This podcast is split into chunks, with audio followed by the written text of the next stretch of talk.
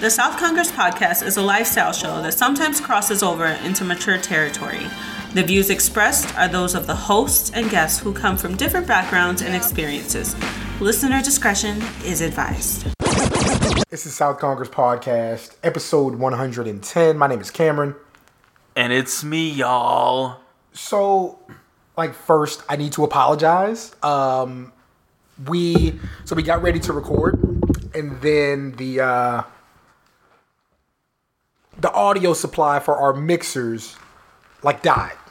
Um, and you know you, can, you don't like test those every day. You don't expect that to go out, so it did. So we're doing this off of like old technology. Um, so the next episode will sound better. It's just ordering a replacement part. Um, I might have driven around for two hours looking for one, and nobody carries anything in stores anymore. So those y'all on Twitter that leech off Cam, we're gonna need y'all to start a GoFundMe so we can get the power supply stuff. Since y'all like to leech off his jokes, go ahead and send that I'm- money. I'm, I have thirty dollars. We're okay. Again, still set up the uh, the GoFundMe. We'll still appreciate it. So I want to start this episode with three stories. Mm-hmm. Three I like stories. stories from Facebook. Oh, interesting. And it's just like Facebook just has this parallel. I mean, Facebook is the real world. It it really is. And for no other reason than To an extent, so yeah. many people from so many different walks of life participate.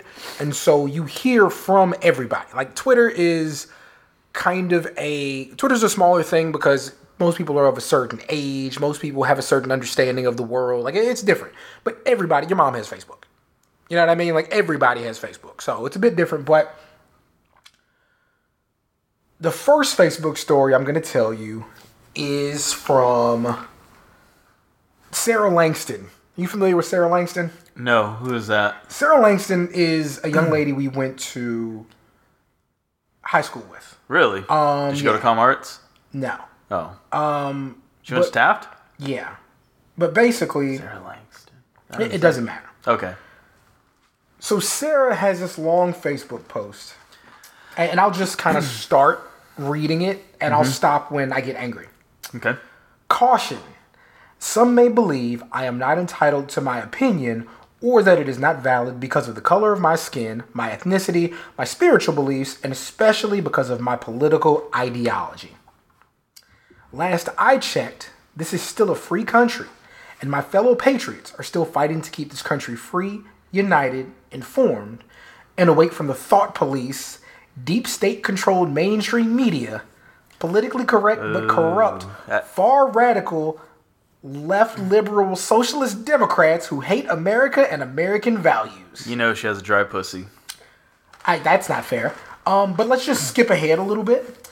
So this is my stance on Candace Owens and Black Voices for Trump 2020.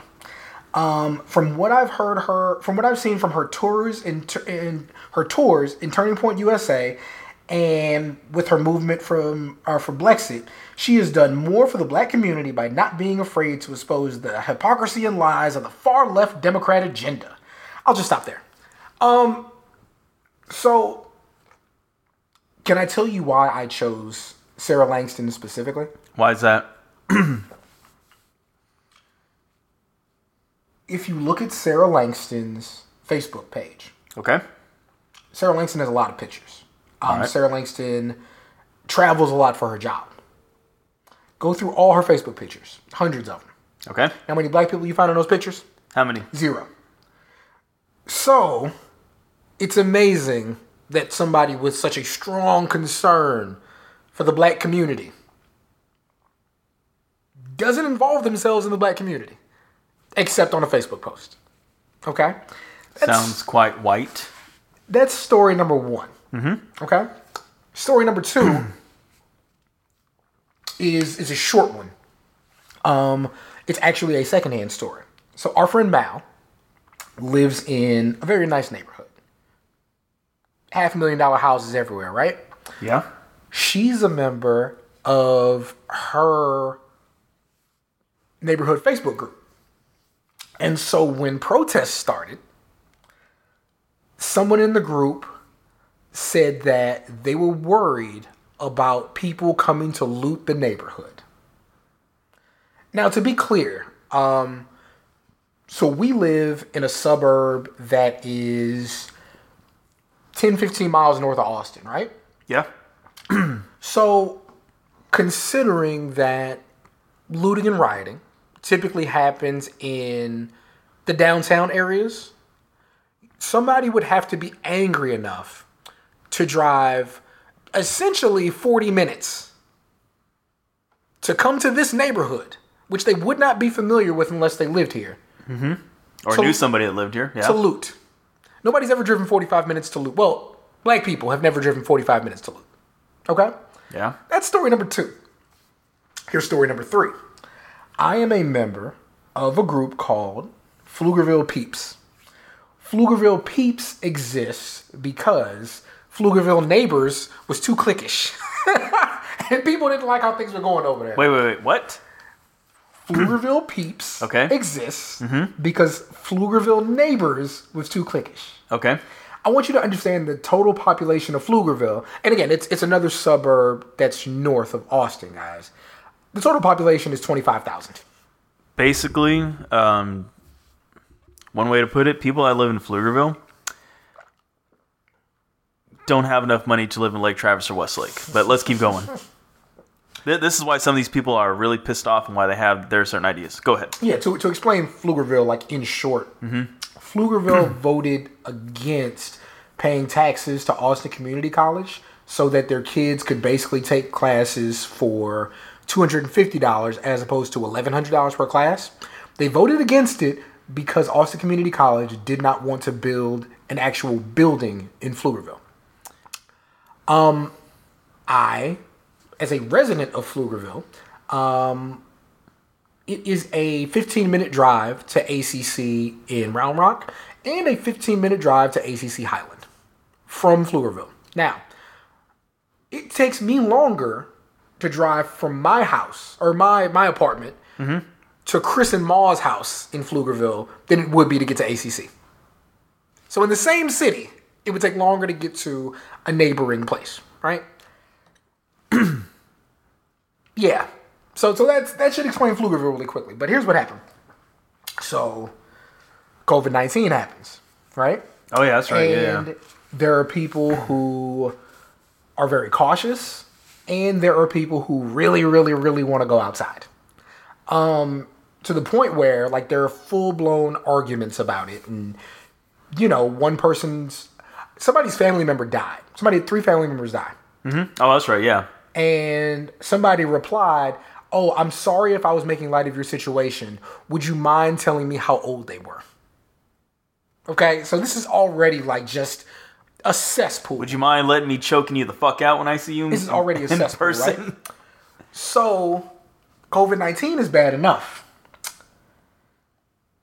Then, Black Lives Matter protests happen. And Pflugerville is like 20% black. Yeah. But, you know, if you, when once you have a 20% of the population, but then you make a Facebook group, it's going to dwindle, right? So there are people making loot jokes and riot jokes and all that. Then you come back and you see black people, um, you know, be trying to be positive about it, like trying not to argue, just being positive. But one guy gets in there and and basically lays it on the line. He's like, "So what has protesting actually solved?" And then he talks about all the things that are actually changing. And it just turns into just all kinds of weird conversations. The breaking point for me, mm-hmm. and I think it might have been the breaking point for the group, which I'm going to explain. The breaking point for me was uh, a white lady posted in the group. Does anyone know um, can anyone recommend a good black photographer to take pictures of my family? These motherfuckers did not know how to take that. Somebody in the group said, "So, oh, we're just going to be outright racist now, and why wouldn't we just go for the best photographer and all that kind of stuff, right?" So another white lady, who I guess they're friends, was like, "Well, her husband is black, and her child is mixed." and black photographers have been more capable of shooting their skin tone. Makes perfect sense. Yeah. It's it's literally why black people go to black photographers because they understand how to shoot their skin. It's, it's something they lose. Like Barbers. that simple. Yeah. All somebody had to say Black was barbers, like, yeah. do you go to the highest rated barber or do you go to the highest rated barber that you know can do the job specific to what you need? It just makes sense. I mean, I'll put it like this: even though Rio's cut in San Antonio is, is famous for the 495 cut, when I used to go there growing up, I had never once seen a black person in there. Much Mexican people. I say all this to say, uh, oh, oh okay.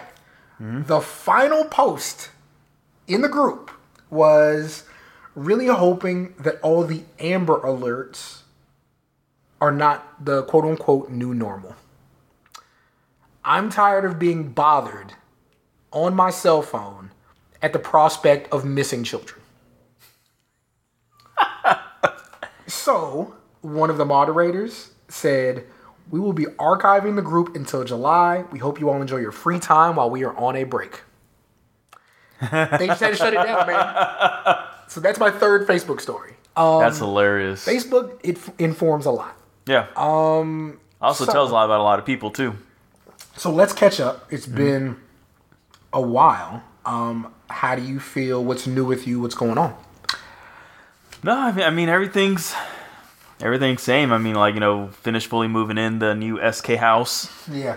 Um, you know, I'm just kicking back, just waiting to see what's going to happen with, with school and everything, you know, with athletics and whatnot. Um, I mean, now that cases are starting to spike, and uh, I mean, hell, I mean, right now sports and everything's on, but they can reverse course and say, nah, you know what, we're good. Like, you know, we don't even have sports, but uh, I'm just sitting back, you know, just kind of just taking everything in and just just looking at a lot of the the change that is now happening and, and just kind of I, I guess in a way thinking about it in my own aspect of what of how I feel about stuff. How, how's everything going with you? You know, I know you've been a couple protests. How, how have those been? So I was at HEB maybe two days ago, right? And I see one of the barbers in my shop in the parking lot. And you know, I just you know, I, tap him, I say what's up to him, and he's like, he's like, yo, I see you out there, and I'm like, no, yeah. He's like, yo, I, I don't know if I could do that. Like, I don't know if I'd be comfortable doing that, but I see you out there, and I appreciate it. And you know, my thing is you got to tell the story from the beginning, right? So George Floyd is murdered. And he's murdered and he narrates his own execution. Um which is like to call that weird is an understatement he's literally describing you know word for word what's happening to him. He he says you're going to kill me. He says he can't breathe. He calls out to his mom. Um, and then you know every everybody's always a few degrees from separation right? Who's his boy? Stephen Jackson. And when Stephen Jackson was a spur um, he used to go to my church. And I don't mean that like my mega church. I mean my church that holds 75 people J How. yeah, so you know, it it's you see somebody like you think highly of somebody you've been around. Um, like you've seen you see them going through this thing, dealing with this pain, and it hits. And you know, Breonna Taylor, um, asleep in her house, um, a no knock raid, they end up busting in and shooting, and they kill her, and the police are not even charged with anything. You know, and back to the George Floyd thing, you know, you had to see it. You saw a cop kneeling on a guy's neck, two other cops holding him down, and one standing watch so that nobody could say anything. It, it's disgusting. It's deplorable. Um, It's a daylight murder, is what that is. so we get on here a lot and we talk about how things should be, and we talk about how people should be, and we talk about how we want the world to be.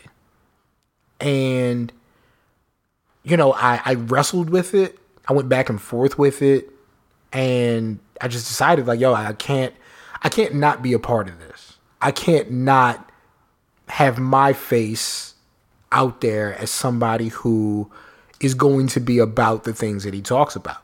like it just had to happen. So it, it was emotional, man. I, I don't know if anything in adulthood has been as emotional as being in this giant group of people who collectively feel this pain, who have to deal with this trauma, and want the world to be better. Not just for them, because they're not all black people, but they want the world to be better for black people. And they want the world to be better for themselves by extension. You know? Um, I, I want to for sure thank my man Mike O'Hara. Um, I want to thank Cyrildo Ortiz because these are people who are not not black people. You know what I mean? Um, and of course, they have their own connections to the black community, but it takes a lot for something that is not directly about you for you to step outside of yourself and put your face out there in public as somebody who supports this. Like it means a lot to me. Um, the actual experience of protest, um, it's scary. And the reason that it's scary is you don't know if you're coming home. You know, like, of course, we never know if we're going to make it home, right? But I don't trust the police.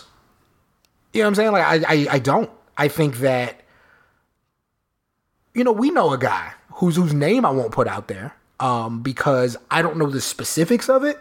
But we know a guy we went to school with who is a cop who had to go through like a long drawn out process questioning whether or not a shooting that he made was on the up and up or not. You know what I mean? So uh Oh, that's yeah, right. yeah, yeah, yeah, yeah. So, and what's crazy is I didn't know about it until he said something about it. Like these things are not publicized, you know. So, and, and here's how the conversation always goes, right? I knew that guy growing up and thought he was as solid as anybody, but knowing what he does for a living and where he does it, I don't have a trust of him because I used to know him. You know what I'm saying? Like I don't think that because we go back, I'm special to him.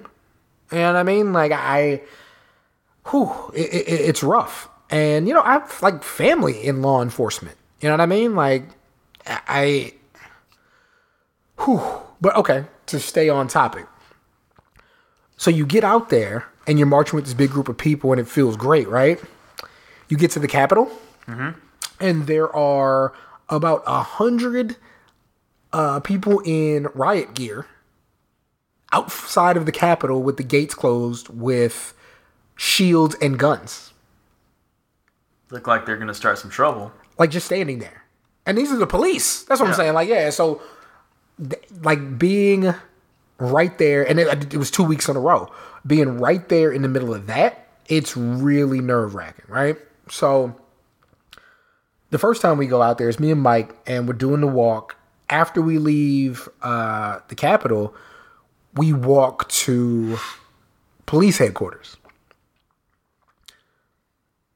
A bunch of people out there speaking, um, like all different black leaders, um, saying some really solid stuff. And I'll say this about black leaders, guys. You got to remember Malcolm X, Martin Luther King, Bobby Seale, Huey Newton, like all these guys in their prime, you know, everybody died before 40. You know what I mean? Like we're basically the age of these civil rights leaders.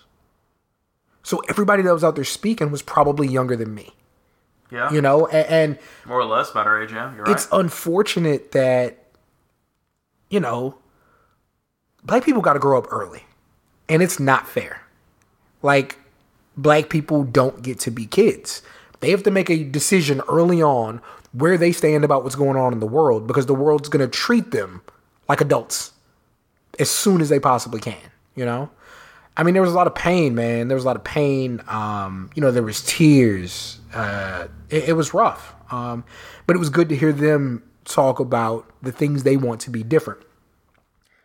Fast forward about 10 minutes we get tear gassed. And boy i don't know how to describe that. Uh, like imagine you're cutting onions, then they throw the onions at your eyes. And then they make you eat um you know a whole uh a whole shaker of pepper at the same time. It's one of the most uncomfortable things i've ever felt in my life. Um luckily we were i guess downwind of it because we got to kind of run it out um and we're good. But like we're passing people who are getting milk poured on their face you know um and and, guys this wasn't a bunch of people looting or rioting. It was literally people occupying the highway because they thought that the message needed to be heard. And, you know, we're tear gassed as a result. Um, so yeah, that's week one. Uh, so last week, I go to, uh, they have a protest at Huston-Tillotson and it's the president of HT and uh, a bunch of people for the Austin Justice Coalition. And they, um, you know, they get up there, they speak, they, they do some really interesting things with, you know, letting white people know what they need to do to help. Because you can't fix racism without correcting the racists. Um, and I think that, you know, the onus is so often placed on black people to be better and to the point where black people are like, I'm one of the good ones. Like, don't single me out. And the whole point should be you shouldn't have to be one of the good ones. You should be a person first. You know? Um and and that's really everything, man. Like I don't you've known me a long time. One thing I don't care about is the adoration of white people. I don't care. like I don't need white people to like me um, the less white people that like me probably means the better job I'm doing. Um, and it's unfortunate to say that in 2020, but that's probably what it means, you know? So, um, they really kind of lit that fire and said, you have to be the change because we shouldn't have to be different to be treated like people. You know, it was a lot. So, um, from there, we marched to downtown again, and we're talking, gosh, uh, a couple miles, you know, and there were thousands on thousands of people. I didn't realize how big the crowd was, so I started seeing pictures. Um, and then you know they they talk in the middle, and we marched back. Um, and Mike was with me. Uh, again, you know, uh, like I said, like Cy- Cyril invited me out there. It was really cool. It's just nice, it's nice to see people who don't have to be involved get involved. It's really cool. Um, so you know, the aftermath. Here's what's difficult. So, where's my family from? My family's from Southern Maryland, um, a place that is predominantly black. And, you know, a place that was definitely affected by slavery. Like I told you, I have my grandparents were sharecroppers. You know what I mean? And, and what's a sharecropper? A generation removed from a slave. Like that, that's what it is, Yeah, right? basically. Mhm. Uh, my grandparents were sharecroppers, and you know, I used to sit in the barn with my uncle shucking tobacco. So whenever somebody tells you slavery was like a long, long time ago, like no, Cameron Hawkins, born in 1985, was sitting there in a in a barn shucking tobacco. You know what I'm saying? Like it, it, it, it ain't that long ago. Yeah. So what's hard is, you know, because of COVID nineteen, you know, families are closer. Like I'm in a group chat with my family, and you know, I they're talking about, you know, what are you doing today? Everybody's asking. I showed them, you know, pictures of me from the protest, and they're like, just make sure you keep it peaceful, right? And then uh, I think Samuel L. Jackson was on CNN, and somebody in the chat was like, "Yeah, he got on there. He said a bunch of stuff. Like he didn't curse. Like it was good." And I'm like,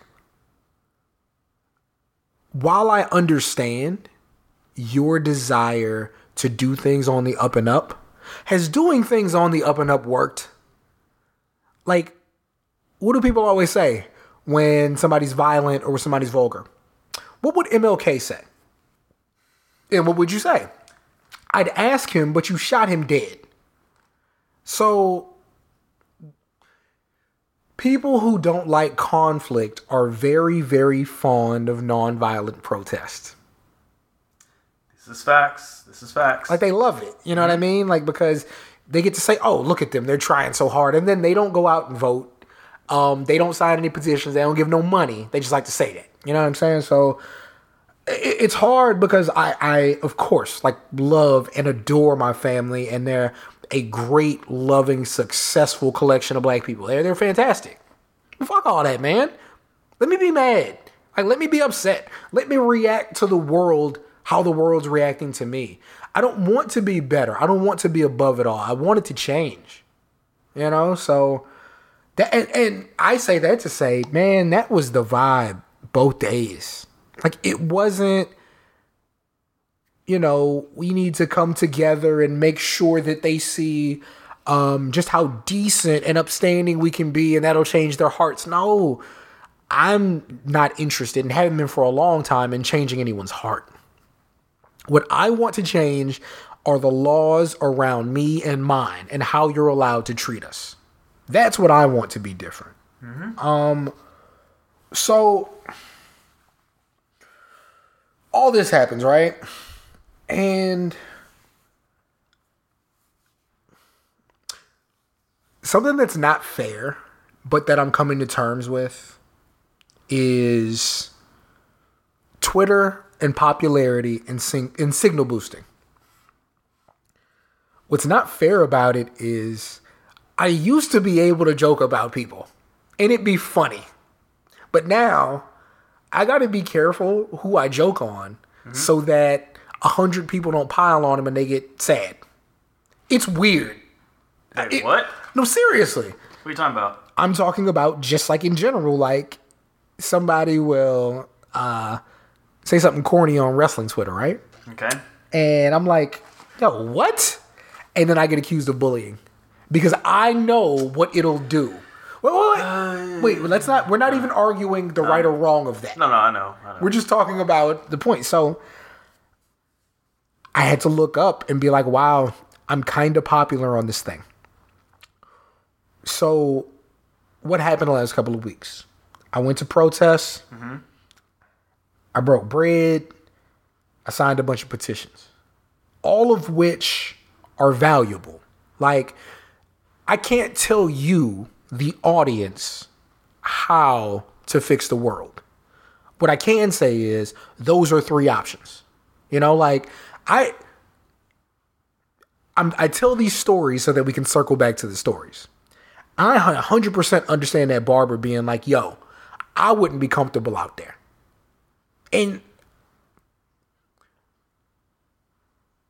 the black experience is not a monolith. You know what I mean? Black people are not a monolith. We are different. We go through different things. The thing that we have in common is how people see us. Mm-hmm.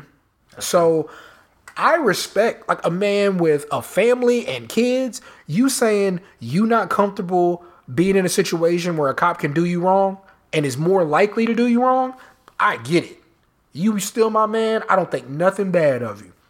If you broke, you ain't got no money to put on nothing. Who am I to tell you you need to put your last five dollars into a Black Lives Matter fund and you don't know exactly where the money's going? Like, I, I get it, right? If you are not of signing petitions because you don't want your information out there and you want to donate stuff anonymously, I, I get it. Like, I can't tell you how to do it. Those are three ways to do it. You know what I mean? Like, I, I think that a bunch of people will be like, well, you know, all lives matter and we're all important. And and that's cool, but I'm like, the people who say that are the Sarah Langstons. Are the people who don't actually engage in what black people do, but they see an idea from a quote unquote radical black person and they're like, yeah, that's the way to do it. That'll fix it. It's the it's the media's fault black people don't trust the police. No, it's my bad experiences with police that make me not trust police. Hell, I've even had bad experiences with police too. What's my first bad experience with a cop? My first bad experience with a cop is in Ingram Park Mall. It was me, it was Brandon Forsythe, it was Jason Thomas, I think it was Marcus Golden.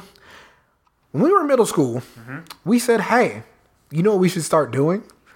We should start wearing the same color every day to school and just plan it out like that. It'll look cool. And so one day we wear blue, another day yellow, another red, another green. Like we just started doing that, right? Mm-hmm. One day we all decided after school to go to the mall. And we were all wearing the same colored shirt. And do you know what happened? What happened? a black cop came up to us in the mall and told us that we were not allowed to be in groups larger than two. And I told the black cop, so no families are allowed to walk around? Like it can't be a husband, a wife, and a kid? And do you know what he told me? What'd he tell That's you? not what I mean. So the issue was we were a bunch of black kids who happened to be wearing the same color. Like, there's no blood presence in Northwest San Antonio. Like, and again, this is me telling you a black cop did this to us, who just as easy could have asked us two, three questions. Hey, where you guys go to school? Would it have been intrusive? Sure. But would it have diffused the situation? Would it have brought understanding? Yeah. But no, he decided he didn't want us to be comfortable in public. Okay, so nah, I don't. If a black cop will do that to me, what will a white cop do? I don't even want to think about that, to be honest. So, yeah. So, okay, getting back to Twitter. So basically, like, I have a responsibility question mark. You know, I, I've oh, What? yeah, because this is the thing. Like, my stance on wrestling mm-hmm. has put me in a position where I can make money talking about wrestling, right? okay, yeah. And that's not a lot of people can do that. You know, not a lot of people have, and I'm not saying it's my audience, but what I'm saying is like not a lot of people can tap into a pro wrestling torch audience and just have that. okay. You know what I'm saying? Yeah, so yeah, absolutely. So the game's been good to me. I can't I can't deny that. The game's been good to me. And I, I honestly think that my stuff over here has made it easier for us, me and you, to maneuver over here. Mm-hmm. Like I, I just think there are easier things for us to do. There are connections we have now. So I sat back, I was like, look, man, there has to be a way that I can give back to this thing that's been good to me. So that's where Black Wrestling Coalition comes from. Um Was that something that you you started or? It was me. Uh, yeah, Oh, we- it's you? Oh, oh, yeah. You know, we didn't really have that conversation beforehand. No, we didn't. And I, I, know you, I know typically- you mentioned it. Yeah, But I didn't know that was you that started. it. Yeah, okay, okay. yeah, All right, yeah. all right, okay. I, okay, that makes a lot of sense Yeah. now. All right. And, and really, what that was, man, it was just looking at.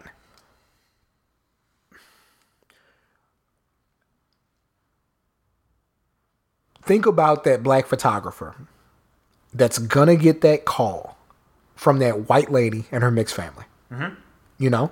Um and him not even knowing, him or her, not even knowing that before they got recommended and called, there's a whole hundred comment thread about why he shouldn't have been chose. Or she shouldn't have been chose. Right? Yeah. Like they'll never know that. But their existence is a problem to people. Right? So I turn around and I'm like, look, for whatever reason, like there there are a bunch of factors to why me specifically can be in the space that I'm in, right? Um, what do you gotta be? Gotta know the right people, you gotta have good content, um, and you have to appeal to more than just the immediate base. For reasons I won't get into, I, I cover that, right? So every black wrestling podcaster doesn't look like me, doesn't talk like me, and doesn't know the people I know. But so many of them are so good. And nobody will ever know. Like these kids, uh, Public Enemies podcast. This um and the only reason I know him is the most random shit. South by Southwest, one of the first ones I went to, mm-hmm. I see a kid in an iced out WWE chain. And I'm like, holy shit, that's so cool. And me and him get cool, kid from California. And then, you know, years later, like even though we were already friends on like social media, years later, him and his buddies start Public Enemies podcast. And man, when I I think I work hard. When I tell you these kids work, I mean the graphics, I mean covering every show, I mean doing live streams. It's amazing. And and all of their opinions, like whether they're the right or the wrong opinion, they're well thought out. They make a lot of sense. Like they're so dedicated to this. As many people that know me should know these kids. They just should, right? I look at uh, the kids at Tiger Driver and Chris specifically, who I've had on the show, um, who's done um, like all this merch and interviews, and that's the kid I did the uh, the IG live with. Like, Oh, yeah, yeah. Okay. He doesn't need me, but he's so damn good. And so, like, when I see a kid like him say, "Damn, Photoshop's too expensive," or, or this Adobe Suite is too expensive, and I got to remember, not only am I 34 years old with a career, but my career also gives it to me damn near for free. Like Creative Suite, right? So I'm like, damn, is this kid to have to struggle with making art when his art is so damn good? Like, he shouldn't have to do that. And if I'm in a position to help that, I should. I look at this kid, Tej, who, uh, this kid I know from Florida, who's training to wrestle, right? And he'll text me and call me to bounce ideas about his character, about his music, about his gear. When this kid tells me, and and, and not like he told me because he wanted something from me, but I'm asking the kid about his wrestling gear, and he tells me he's in $15 Amazon kick pads. I can't have that. You know what I'm saying? Yeah. Like when I got and I, and I told the kid, um, July, I got you hundred dollars. Like I got you because not saying what if he's the next rock. He shouldn't have to be the next rock. You know what I'm saying? He should get the chance to be good at a thing or even okay at a thing like all these other people get. And the things that he doesn't have, me and people like me are the ones who are supposed to be helping. Like we're supposed to be giving these kids looks. We're supposed to be giving these kids attention. And if we got it, we're supposed to be giving these kids money. And I'm not talking about supporting them like paying your rent. But damn, if I can put you in some fresh gear for the ring so that you look good in front of that promoter, if I can send you $25 to get some pictures done so that they want to book you, like that's what I want to do. And on top of all that, if me and these kids and the other people in my space can put together a little, little, little bit of money, because I told him a dollar a month. If we can put together a little bit of money, just a, just a tad, towards an organization or a fund that we know is going to help black people. If we can do that organized, man, it could change the whole world, you know? And maybe only a small corner of the world, the small corner that is wrestling Twitter, right? But if I'm a part of that space, I don't know what more. I don't know a space where I can contribute more. Like, of course, I can give hundred dollars to Black Lives Matter. Of course, I can put money towards somebody who wasn't necessarily killed's funeral, and I'm doing that. But what can I do that's going to have the biggest signal that is going to help people like me? It's that, you know. Um, and when I tell you this stuff keeps me up at night, man, it really, really does because you know, you don't, especially after the first protest, you don't know if you're going to make it home. You really don't know. It's scary. But if I can leave here when I have to leave here saying that people like me knew that I was for them, that's the most important thing. You know? Um, tell you what, like to bring it lighter, I'm not to say a bad thing happened, but a thing happened. So I'm like, you know, I put the video out, right? And the video does, you know, 400 retweets and 600 likes or whatever, and it's all pat on the back, and I'm here to support you and DMs like, yo, how can I help? And I want to be down and all that, right? So one wrestler, um, who did just get signed, by the way, like salute to him for that. Super serious brother, right? And he's like, he's like, all right, well, I mean, he's like, you got a responsibility now, and we just can't let nobody run this. And I'm like, first of all, I'm like, whoa, whoa, whoa, my brother, like, you know, whatever you want to do to support the culture, like, I'm with that. Like, do that. But you can't just jump in like onto my space and be like, we don't, you're not gonna do that. And then he sends me the tweet. When you're waist deep in a Pornhub search and your mom calls. And he's like, you have responsibility. And I'm like, and I told him straight, I was like, look, bruh, I can't change who I am to be this person that you think would be worthy of this. Like, me being me is what got me here. That's very true. You know what I'm saying? True, Like, yeah, because you're right. we joke around all the time. What do we get? We get the the porn jokes. We get the white girl jokes. You know that all that stuff comes. poorly built Latina jokes. Yeah, yeah, yeah. The, the best. Um, but we get those jokes, right? But the majority of people who make those are doing that in fun. You know what I'm saying? And they understand that these are ways to for people to let their guard down so we can have the more important conversations. You know what I'm saying?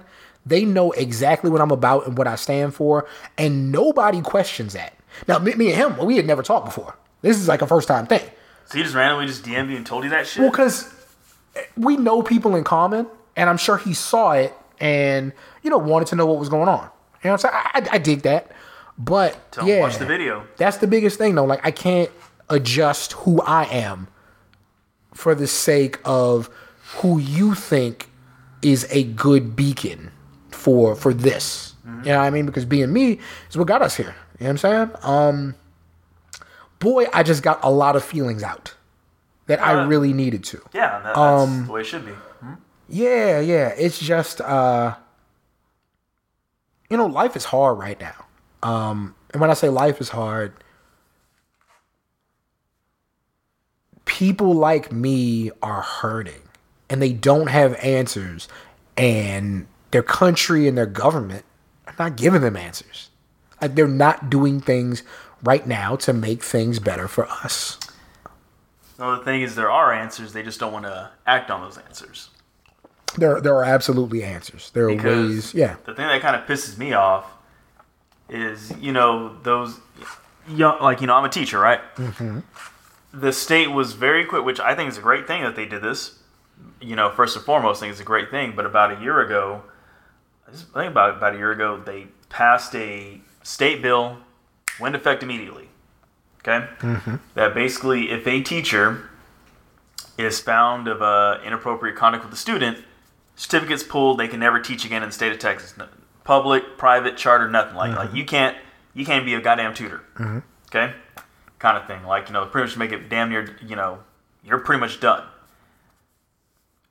So the answer for that is okay, which I think is a great idea. I think it's great they did that because I would be the very first person to snitch on a fellow teacher if they're doing shit like that. I'll be the first one to tell them and be like, look, this is what the fuck's going on. Get them out of here.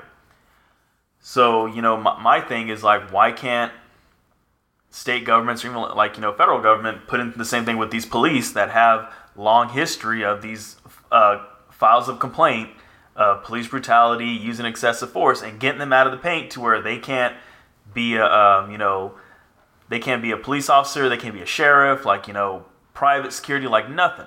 Like, you know, basically they, they have It's a wrap. yeah, you're done. So why can't we do the same with that? You know that that's that's a hell of a start, and it would I, I think that would help smooth a lot of things over, knowing that a lot of these people will never be in a position of power to where they can abuse it and you know hurt people ever again. Yeah, yeah. Which I which again that's uh, it's not the fix all, but it's definitely a hell of a start that is going to show that you know what you are that you know we are taking this situation serious and we want to remedy it. We want to make things better. We want to fix this, you know, wrong. We want to fix all this injustice like and so my thing is, you know, my, my challenge, you know, to every state, every governor out there, including ours, you know, why not do the same? Why not the the same the same standards you hold our teachers to? Why not hold the same to law enforcement? Do the same with them. It's amazing how many of these officers involved in these shootings, um, and, and these these murders, either a just got on the job or b had a long history of complaints, and they're just allowed to just operate. They treat the cops like wrestling. Yeah, they No, let you really you just come out and break the rules all the time, but you still get a title shot. I hate it. Um, let's do this. Mm-hmm. Let Let's end on this. Um, a positive note.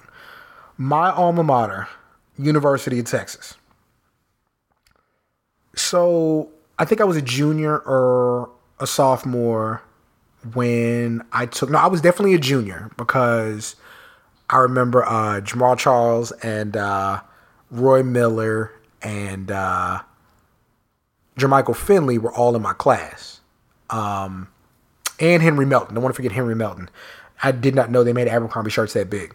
Um, right. So we were all in the same African American studies class. It's always weird when I remember that my minor was African African American studies. Cause I how many classes did I take? I don't know. Um, but I was in college I, forever. I, I sat in on one of them. oh God, was it uh, two of them. chemistry or is it astronomy or no, some no, no, bullshit? no, I, sat into it was like uh, geology. yeah, And then I sat to another one where we watched that movie where like that, that dude was fucking that woman and he died. I don't remember that. I do. Um, Because we rode with the bus with your professor. oh for real? And you tell on the bus like, hey, he's gonna be she's like, okay. Okay, black professor. Yes. Okay, it's probably him. that was a woman. Oh, man. So my creative arts teacher uh, from my first semester is on Twitter, and I follow her on Twitter. I had the biggest crush on her. She was like the first woman. I just remember being just. Can I say dazzling? Am I allowed to say dazzling? Like, Sure, like she was just so smart, and just the way she talk about books and writing. I was like, I, I, ugh. that's her. Stunner. Oh, yeah, man. Mhm. Well, Quit hating. It was also 15 years ago, but um, she looks like Senora Tattersall. Anyway, uh, love her. that you do. So yeah, these kids at um UT football team. Um, the reason I bring up UT is because my junior saw or my junior year is when I had that class, and basically Dr. Williams is like, "Hey, so you know the Eyes of Texas is derived from a minstrel song, right?" And I was like, "Huh?" And he's like, "No, yeah. Here's here's all the information." And what got me was like I understand Dr. Williams that it's derived from a minstrel song, but if it's derived from a minstrel song, why would they keep singing it? Don't they know that's wrong? They just don't care. And here's here's a No, no, spoiler. no, no. no. Welcome to white people. Yeah. Welcome to white people in charge. Spoiler alert, guys. Austin is not as liberal as y'all want it to be. It really Oh, isn't. no, I mean, it Really isn't. no, we should really like. And I, I hate I hate it with a passion. Like I almost want to punch every single person like that has ever come to my life and been like, oh well Austin's so liberal. Like I just want to punch him in the face and be like, no, it is not liberal. Like Austin is one of the most conservative, segregated places in this country. Austin has bars you can go to in a centralized space, and they have live music in a lot of places. Mm-hmm. Those are the liberal things about Austin. And they have a beach you can go to naked. That's the extent of it. Yep. It's just a lot of white people outside playing frisbee. That does not equate to liberalism. okay? Um, but but so no. It was like, oh, well, if they know it's wrong, why would they play that? You got to remember, I was on campus 03 to 08. So we had Confederate statues. Like I, I'm a liberal arts major, so most of my classes are in the six pack. It is a line of six buildings where we take classes, and there's a big field in the middle, and they had a bunch of Confederate statues out there that just recently came down. All right, so you know all this stuff is happening, and you got to understand this.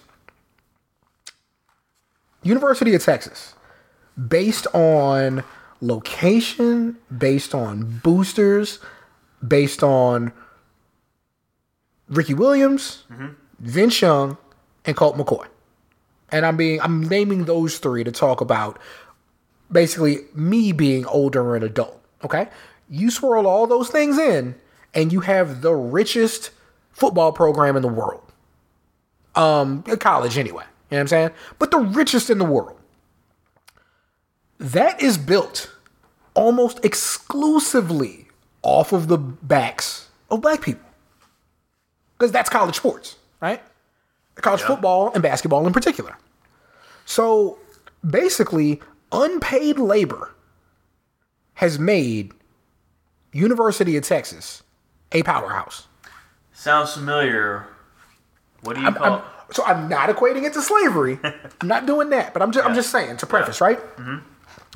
So imagine you, black student athlete, aware of the world, right?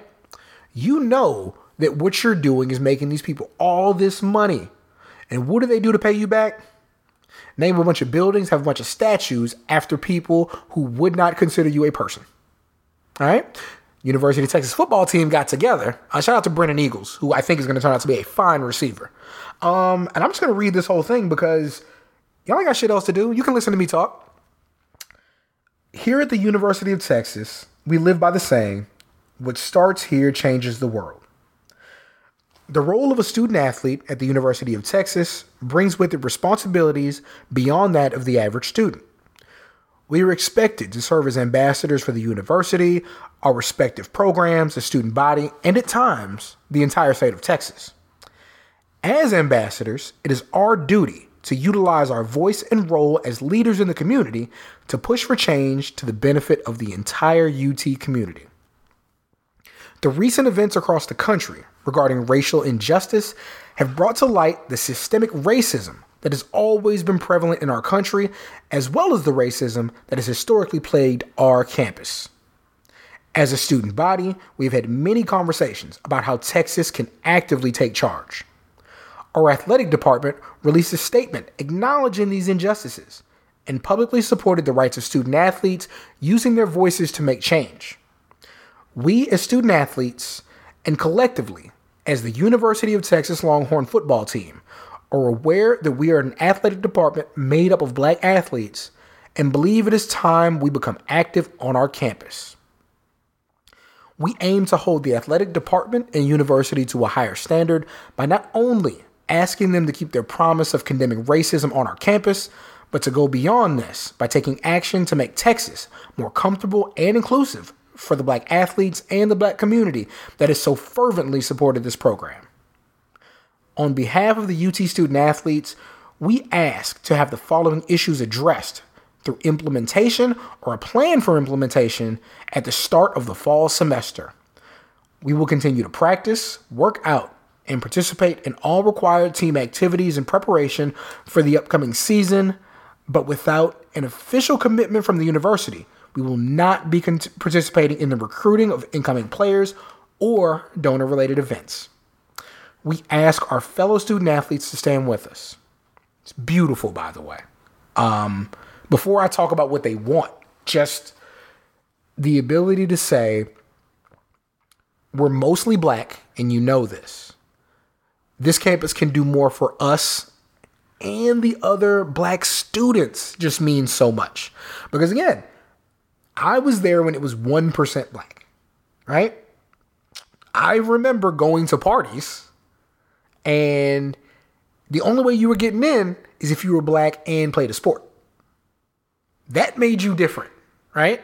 Um, yeah, so so I'm very much like I think it's beautiful that they understand the plight of everybody else because they know even though they're treated uniquely, it's because of a skill, not because of who they are. You know what I mean? And which is not to say there aren't like probably great kids on that team who were probably geniuses, but that's not what those white frat boys see when you coming through their door.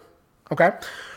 All right, so we request the following campus actions, renaming of buildings, Robert Lee Moore Hall, Painter Hall, Littlefield Hall, to include the patio and fountain, James Hogg Auditorium, to include the permanent removal of the James Hogg statue, the replacement of statues with more diverse statues on campus designed by artists and sculptors who are people of color. Fucking beautiful. Don't just get another white person in here to tell me what they want. Let somebody of color decide what these people need to see. Love it. Um, the inclusion of mo- the inclusion of modules for incoming freshmen discussing the history of racism on campus. Example: Texas Cowboys, and providing racial injustice awareness. An outreach program for inner cities: Austin, Dallas, Houston, and San Antonio. These fucking kids, man. Like the fact that we need to tell these people when they come to campus, hey, everything here ain't sweet. Here's what kids had to deal with.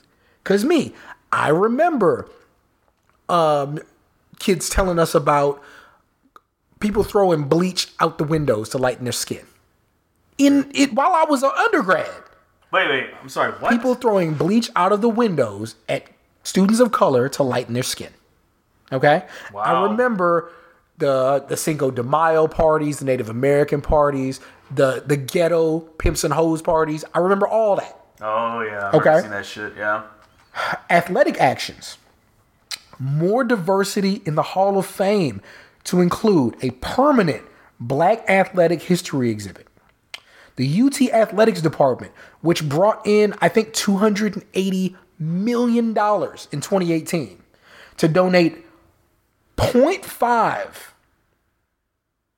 of their annual earnings to black organizations in the Black Lives Matter movement. Put the money up. And again, not not half, 0.5. So if you made a million dollars, what is that? 50,000? I think that's right. it, yeah. yeah, if you made a million dollars, 10,000, 50,000. like that, yeah. Um so yeah. The renaming of an area in the stadium after Julius Whittier, the first black football player at UT. Because you got to remember, I think that and somebody will correct me if I'm wrong on this. I think that 66 team that won the national title, I don't think that team was integrated. I think that was like the last non-integrated national champ. So yeah, Texas has a history of being racist assholes. You know, um, changes regarding the entire black community at UT, the replacement of the Eyes of Texas with a new song without racist undertones, lifting the requirement of athletes to sing the song because they're expected to sing it. Like I I swear, again, Roy Miller sat right there in that class with me, and I had to watch Roy Miller sing that song week after week after games. Like, yeah, like America and Texas and whoever you want to say has a long history of hiding racism and forcing people into it. And what happens when you hide the racism in in plain sight and people have to keep subscribing to it or keep ascribing to it? They become more racist because they think it's the norm. Like we've almost gone an hour um and we try to keep it under that so i think we will. Thank you for being here so i can get my thoughts out. I do really appreciate it. Um still don't know if it's going to be exactly next week we do our next show but guys soon we are getting back to normal with these because you motherfuckers keep going outside and making news. So That and I've officially moved into the SK house. yeah um i mean that's what i got man. Anything else you want to say before we get out of here No, just you know, guys, just uh, stay safe. You gotta go outside. You know, wear a mask. Don't make it about yourself. You know, think about the other people that could get sick. You know, cases are spiking up all all over not only Texas but around the country.